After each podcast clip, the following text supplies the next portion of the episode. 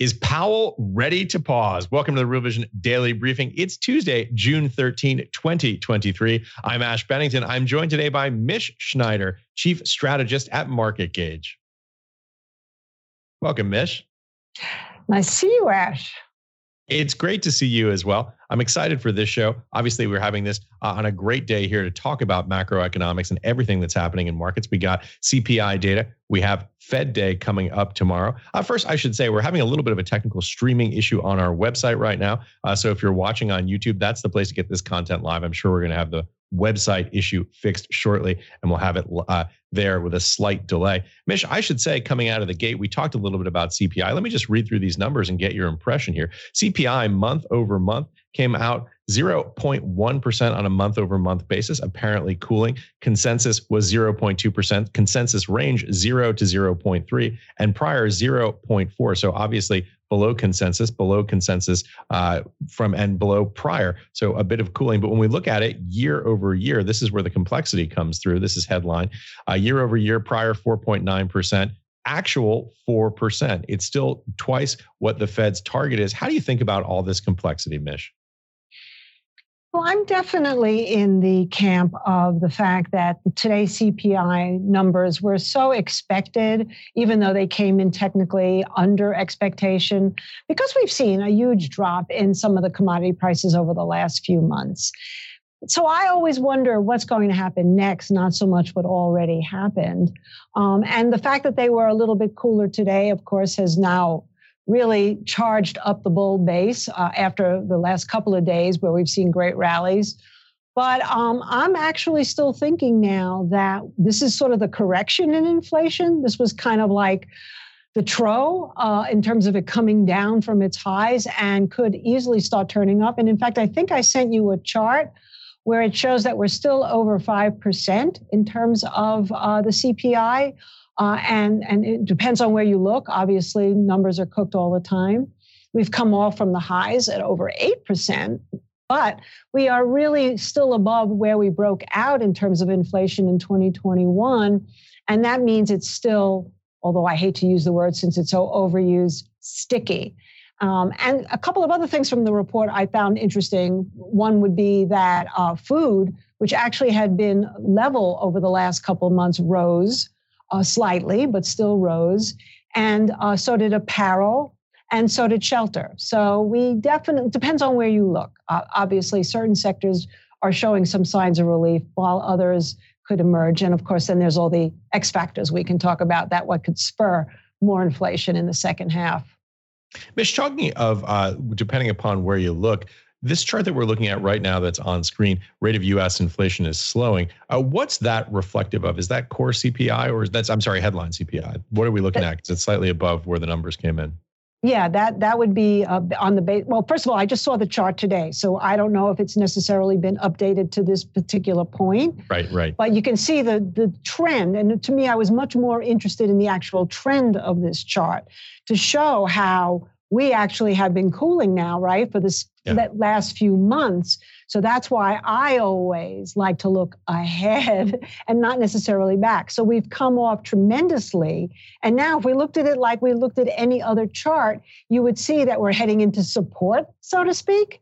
And so that's why can it break down under whether you're looking at just this chart, 5%, or if you want to look at the headline numbers today, 4%? That's really the big question. So my guess is the answer is no, and it'll start to creep back up. But we could talk about some of those reasons. Yeah, I'm really curious about it uh, to talk about where you see the trend heading. Uh, Lawrence Summers out yesterday talking about inflation that in his view it's still hot. He's been a deficit hawk and an inflation hawk for some time. Uh, talk a little bit about the broader context in this in terms of the broader macroeconomic outlook as well as what you see in terms of asset prices. Well, let's see. Let's begin first of all with a prediction that I had made just I think you know, just based on some charts that I had been looking at when I zoomed out to a monthly, and I, I brought in a lot of monthly charts to take a look at. So let's start there. We had talked about the S&P 500 possibly going to 4,400. So we're darn close as of today. While the small caps would be the key to keep an eye on, because in order for it to even get to a point of a two year business cycle breakout like the SPY has done and obviously NASDAQ did before, it would really have to go up even further from here, up and around. Um, figure we're looking just at the Russell in terms of the index, 1,930. So let's give it a range 1,900 to 1,950. And that once we got to that point in the Russells, wherever the SPY was, whether it was at 4,400 or 4,500, that we would start to see the top. Now, that was based on pure technical analysis projecting out on these monthly charts. And I, the chart that you have up there right now shows you that blue line, right? That's the 23 month in the Russell 2000 versus the Qs, which went through it and has obviously followed through going through it uh, last month. So, in terms of where it, that could be relative to where the Russells could be if they can't get through. I would say maybe 380 or you know 3800, depending on how you want to look at it in an index or an ETF. And we're getting close. So this is a real moment of truth, I think, for the market, um, because right now we've gone up so much. Right. And a lot of this rally has been in anticipation of everything that we've seen. Fed slowing down, if not pausing uh, the economy contracting, but maybe not contracting very much more, uh, the dollar sort of stabilizing at current levels, the um, inflation cooling, the, the labor market showing pockets of strength at the same time, some pockets of concern. All of these things coming to this point are we're seeing reflected in these charts right now, in that the growth has really taken off. It was so undervalued based on the hawkish Fed from 2022. So that's why I'm looking what's the next six months going to do? And are we going to get through this point in the small caps? We have to, I think, personally, because it's not just the small caps, right? It's the retail sector, the transportation sector, the banking, that's a whole other ball of wax right there. They have to prove that we really are going into a period of economic growth, which infers a couple of things, right? Inflation stays low, and the Fed stays relatively calm, not too hawkish, not too dovish. And, uh, and those are two big ifs, I think. Yeah. You mentioned SPX closing out the day here, 43.69 one day, up about, uh, oh, about 65 one hundredths of 1%. Uh, trailing 12 months, up 16.5%, year to date, up 13.75. I mean, these are significant moves. Well, right, and then you have the the people who come out and say, "Well, the S and P is up twenty percent, therefore we're in a bullish market," and they never quite really bought into that statistic because they were saying when the market was down 20% that we were in a bearish market and as you know we went down a little bit further and then completely turned around. So i'd say that the bullish market certainly in the nasdaq and, and certainly the growth stocks and the ai stocks that's been here for a while. We've been talking about this for months already but in terms of being really in a bull market, I think historically, if you just go back to every kind of bull market we've had really since the mortgage crisis in 2008, it's been led by growth and by tech. And we've gotten to a certain point where the Russells try to keep up, but with GDP hasn't really exploded in this country in a long time. Once that starts to stall out or roll over, it's almost like you get the semiconductors and the growth stocks looking back and going, oh, wait a minute.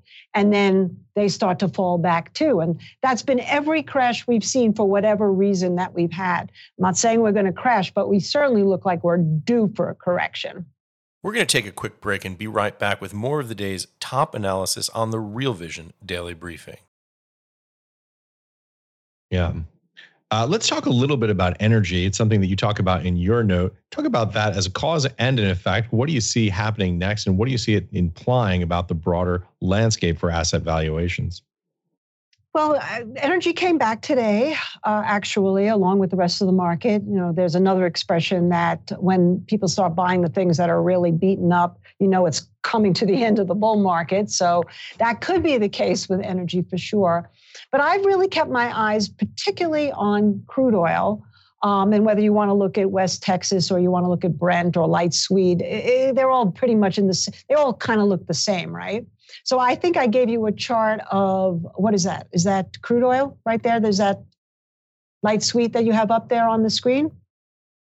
Yeah. Okay. That, that looks right. It looks like look. I have WTI on my screen, and it looks exactly the same. So uh, Yeah, exactly. So we'll just call it crude oil without distinguishing which which kind.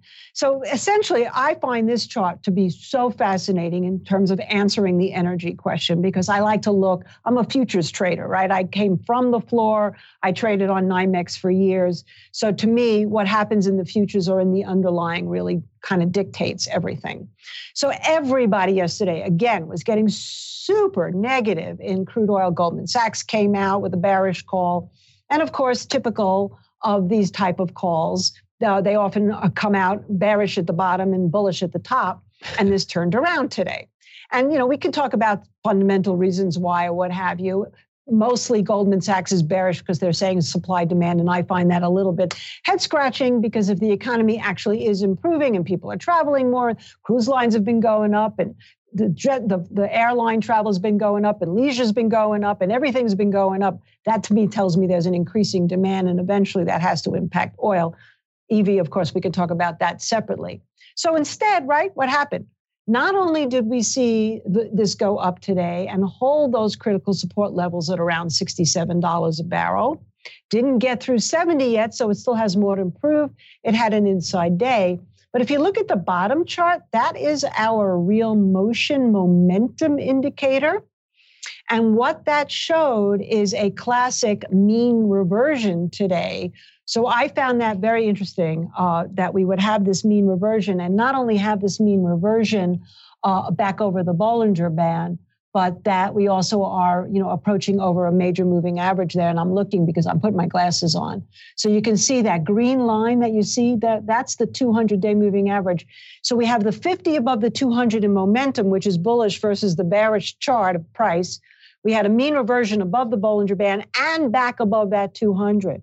So that tells me that oil, after everybody's kind of put it aside as the dead instrument, could still wake up. And that, of course, would create a lot new, a whole new inflationary environment.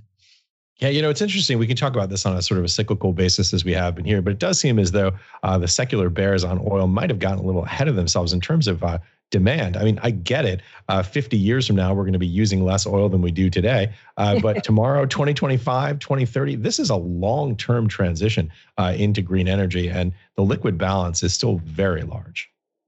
I, I couldn't agree with you more. I mean, do I believe, like you, that one day oil will really be the way of the dinosaur? Right. Yes, but yes, we're still far from that. And of course, I, I, I think I know where you're going to lead here. But even in our switch to alternative energy and EV, there's still a drain on natural resources.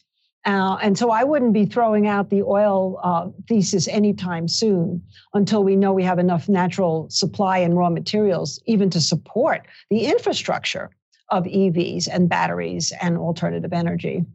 Right.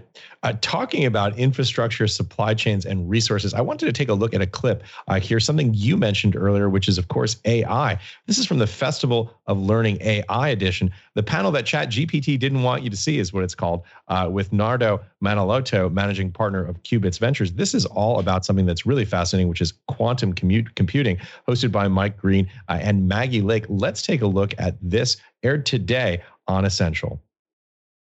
I think it's definitely a space race, an arms race, a resource race, Maggie, as well as a supply chain race.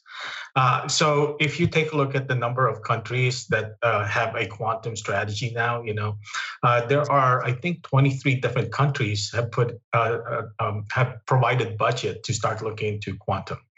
And what, what that means, uh, quantum is a crit- critical technology for them to support the space and the arms race and the protection race, right? So from a security perspective, but a big part of it is like every country is trying to figure out uh, the whole supply chain of how are we going to create all of these different demands for semiconductors and chipsets and and uh, and picks and shovels as the, as they call it uh, and what about the critical resources that we have, right, that we need to develop? Things like uh, minerals, rare earth minerals, copper, you know, uh, silicon, lithium niobate. So these are uh, minerals that are out there that are mined. So if you take a look at that, right, so you have uh, powerful countries that can afford to develop uh, these kind of technologies, and you have resource rich countries uh, that are re- rich in resources. So how are we going to partner with them and collaborate with them? Is there going to be a, a, little bit of a friction that happens with that in, in the race for resources to meet the supply chain uh, demands of these, uh, you know, chip intensive, compute intensive uh, industry? So I think we also have to look at it from uh, those two perspectives: supply chain and resources. Mish, this is exactly what you were starting to say. Uh, thoughts? Well, yeah, I actually had never thought of it in terms of a race, like an arms race kind of thing. And I thought that was kind of brilliant because it articulated, and sometimes I try to say things about what I see, uh, like shortages of raw materials, uh, and and I get a sense of them, and then you hear an expert like this articulated so beautifully, and I'm always very grateful for that. And certainly, this is the case. So, because what he's really talking about is kind of what I'm inferring is not only do we need a vast amount of natural resources, but we also have to depend on playing nice with these countries who provide them. And as we know, we've been sort of heading more into an anti-globalist situation here in the U.S. Right down to the chip and the chips race because we're investing so much, billions and billions of dollars of being able to produce our chips here. But everybody's going to depend on those same raw materials. So it's really going to get down to to that. How much is there and will countries be willing to trade them freely? Yeah, and where it's going to get priced as a consequence of both of those factors. I think that's so well said. You know, I'm not an expert on this either, uh, but to your point, you know, I, I often hear people talk about uh, things like battery technology as this kind of panacea, like, well, you know, it's going to be battery technology. We're not going to be reliant on fossil fuels, which is great, obviously. But they talk about it sometimes almost like it's computer code, and it's like, hey, hey, guys, this requires material resources too, things like rare earth elements uh, and a whole series of other types of factor inputs uh, that really ultimately come uh, from the earth that need to be mined, that need to be distributed, that have political access questions, and of course, that have price impact. And that is a great segue, Ash, to the four, four screen chart that I sent you, because I wanted you guys to see monthly charts of Tesla and some of the materials that go into these batteries and these EVs that, we, that we're talking about right now. So I again, I'm really into the zooming out now because most people are looking at things on a daily basis. That 20% we're in a bullish market, uh, or there some people looking at it weekly. I've been completely fixated on these monthly charts, and it they've worked beautifully. I mean, obviously, if you just followed that, you would have known to get long the Nasdaq. You would have been long, te- uh, not necessarily Tesla, but Nvidia and Microsoft, and all these stocks have taken out that 23 month. But here I found so interesting. I haven't actually compared the four of these before, but let's start with Tesla, right? 13 days in a row, Tesla's gone up, right? That's what every media head is talking about right now. Look where it may be stopping right here at the 23 month moving average. Now, that doesn't mean it will, but it certainly wouldn't surprise me if after this 13 days of rally at this key two year expansion period or 23 month moving average, that we start to see some kind of at least correction and I wouldn't dismiss the possibility of some kind of top either. How long that top is remains to be seen. And then you move over to lithium. So, right, lithium is definitely a key ingredient in terms of batteries and EV. And lithium also has really basically not been able to get over that 23 month moving average. So it's almost like so much of this is based on hype and not necessarily actual production yet. So that could change. And with more production, obviously more stress, and then obviously more bullish for something like lithium. And then yet if we move to steel, now steel has a double edge, right? Because it's it's used in EVs, but it's also used in home building. And the home builders sector has been very strong, which of course has also defied everybody who's called the housing crash. This is why, you know, you've got to take all this stuff with a grain of salt and learn how to read a chart. So here we have steel, and this is uh, Steel Dynamics over the 23 month has been, never really broke it, which is why I have not been able to get into the disinflation or deflation camp. I'm looking right here saying it corrected to support and now it's holding it, but we got to see what happens from here. And then finally, copper is another one, you know, Dr. Copper, right? Now, this is Freeport McMoRan. This is not straight up copper, and I do like to look at the underlying, but I thought for the purposes of the 23 month, this would be fun. It got through the 23 month. Now it's sitting right on it again. So, what this all tells me is very simple. It tells me that the EV space has run up on some really good news. Obviously, the fact that Tesla has made deals with General Motors and Ford has helped. We are going to need infrastructure and charging stations. That um, that Tesla has been competitive, and yet NIO just came out and went much lower in terms of their prices. So China's still in the game, and these raw materials that supply these EVs and these batteries are already moving up Uh, vis-a-vis as we're seeing in steel and copper. And lithium could be the next thing to explode. It's very much controlled by Chile as the biggest producer and that's all government controlled. But it gets back to that point right about playing nice with governments and getting enough exported out from these countries that have them.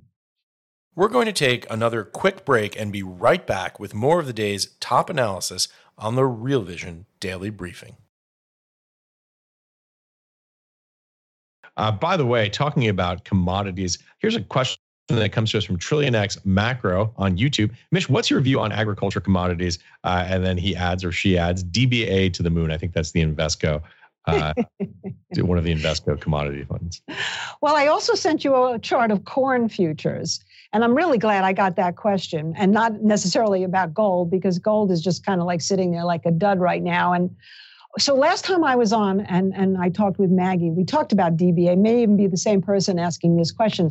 And I said it was very much in a range, right? So DBA was trading like kind of between 2050 and 2130. So here we are back at the top of the range. At the same time, if we take a look at this corn chart here, this is corn futures, by the way. A couple of things to know. Number one is the plantings. USDA had a couple of key reports, one still still coming up. One is in terms of how much is planted. Well, wheat and corn are still well below. And the second, and probably even the more important one, will come out on Thursday, and that is drought. Uh, and right now, 45% of the corn in this country uh, is dependent on growing in regions that have had severe drought. And we've got El Nino going on. And, you know, El Nino can wreak its own little havoc. It can either create tremendous floods, like we just saw in Cuba, or tremendous drought, like we've seen around the world, and certainly in some of the pockets here uh, in, in the plains in the US. These, these so, are the short term weather cycles, El Nino and La Nina, that alternate back and forth and can cause. Uh, as you said, chaos in either direction. And, and and we're in the season, right? And we're in the summer season to boot. So corn right now, look at this. It had this great bottom, and now it's clearing. That green line uh, would be the, excuse me, that's the blue line. That would be the 50-day moving average. And the momentum indicators are also, just like I showed you before, they're also showing now some kind of a mean reversion with price going up, which tells me that now if DBA, because it will be joined by wheat and possibly soybeans, sugar's taken a pause, coffee's taken a pause. But really, we're looking at grains here. If DBA gets over this 2130 level, yeah, I might agree with that to the moon, at least to 22. Yeah. Here's a question about another commodity, but of a very different kind.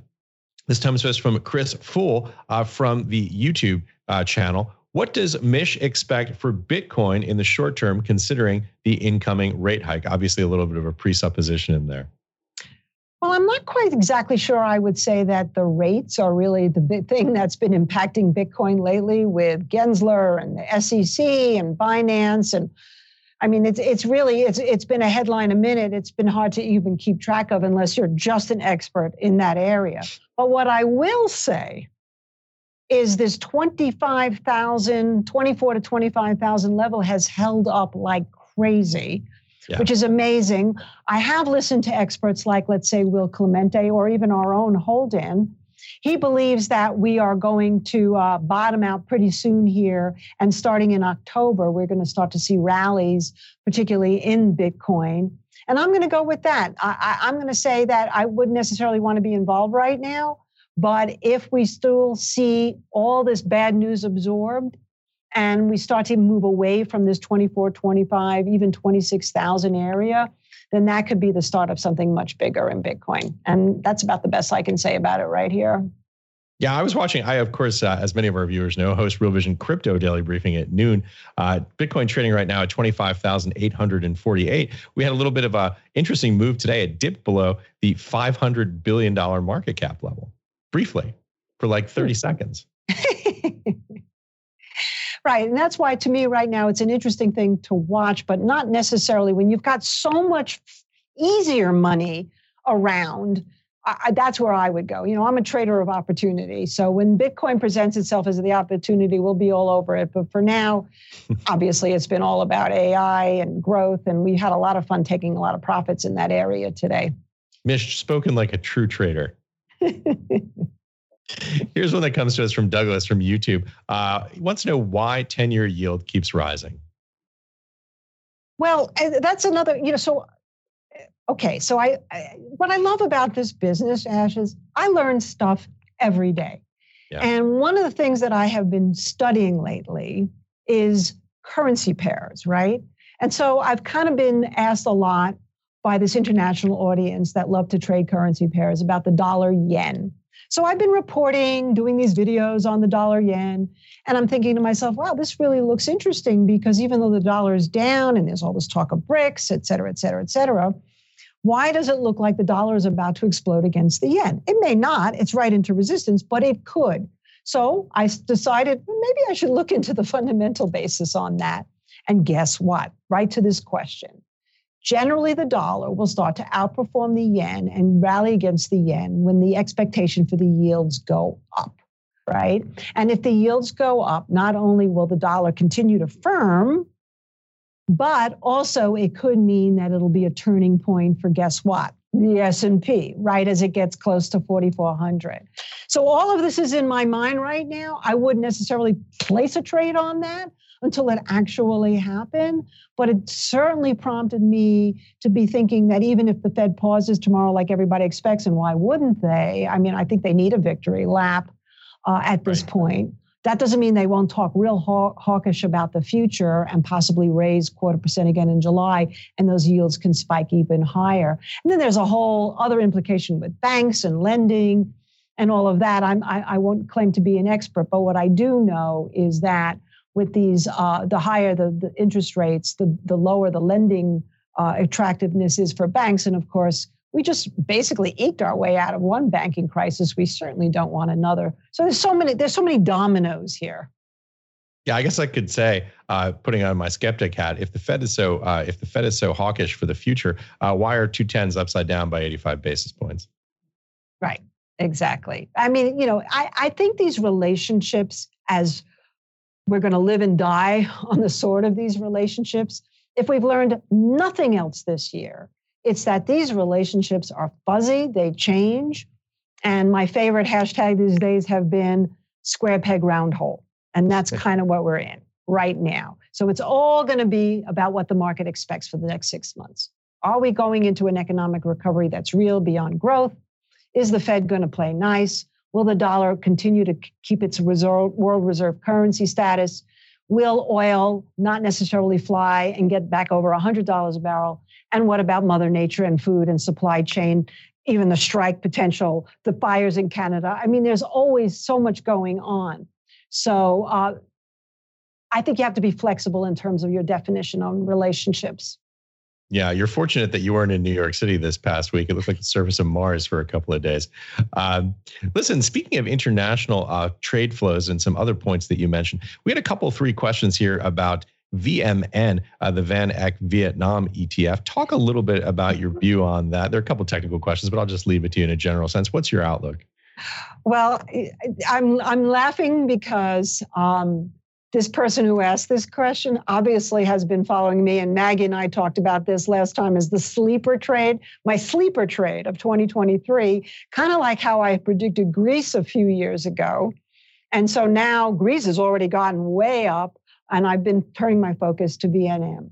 Since we've talked last time, actually, which was, I guess, about a month ago or so, Vietnam, the VNM, the ETF, has literally gone from about 1180 and it traded up to 1330 today. That's a nice move. Is it as impressive as NVIDIA, Tesla? No. But for a country fund, is it telling me that So far, sleeper trade status is paying off? Yes. So here's how I would look at it now. It just broke out of months and months of a base of work. And I didn't give you a chart on that, actually. Um, and so that tells me right now that as long as we continue to hold where it really broke out from, which was at about $12.30, let's call it, you know, 1230, 1250 we could easily see the next real major resistance would be up at around 15. That's where you start to see a 200 week moving average coming in. But that's the technical side. From the fundamental side, I just looked at a chart where our imports from China have gone down, our imports from Vietnam have gone up. There's mm. reasons for that besides the obviously trade wars that we're having with China and the fact that we're still not really doing very well with them politically. And of course, there's the threats of Taiwan and everything else. We are starting to use, as other countries are, Vietnam more and more for manufacturing, and they're good at it. And they have cheap labor. Uh, and there is an enthusiasm. I just had a friend come back from that country, said that country is buzzing. So, for all those reasons, right now, I'm very focused there. Mish, I really enjoyed this show, and I can see that our viewers have as well by all the thumbs up, hearts, and comments we're getting here in YouTube. Final thoughts, key takeaways. We've covered a lot of ground here. my final thought. Oh, okay. Yeah, so, my final thoughts are this I think really the bottom line is this forgetting about everything else I just said, let's take a one little teeny U turn here. And that is looking at the risk gauges. So, the risk gauges are really the key relationships between the SPY and the long bonds, the long bonds and the junk bonds, gold and the SPY, and then, of course, SPY and utilities. And right now, all of them are showing risk on, right? The SPY is definitely outperforming the long bonds, and TLTs got killed today, although they're back down in the bottom of their range. Junk bonds have certainly done better than long bonds. And I've talked a lot about junk bonds in Real Vision audience because high yield, high debt means people want risk. Gold took a tumble today while SPY went up. So that relationship is showing risk on and of course, well outperforming the SPY with the utilities as well. So until that really starts to show stress, regardless of what I like to have fun in looking at 4,400 and 1,900 in the SPY and everything else we just talked about, until that changes right now, I say game on. Mish Schneider, this was a fun one. Thanks so much. I really enjoyed it. Thank you, Ash. It was such a pleasure to be here. Thank you all so much for watching Real Vision Daily Briefing. We'll be back tomorrow at 4 p.m. Just a reminder tomorrow is an extended show, which means that the second half is for members only on the Real Vision platform. So if you're not already a member of our community, sign up at the description below. You won't want to miss out. See you all tomorrow. Have a great afternoon, everybody. What's up, revolutionaries? Thanks for tuning in to the Real Vision Daily Briefing. For more content like this, head over to realvision.com and get unfiltered access to the very best brightest, and biggest names in finance.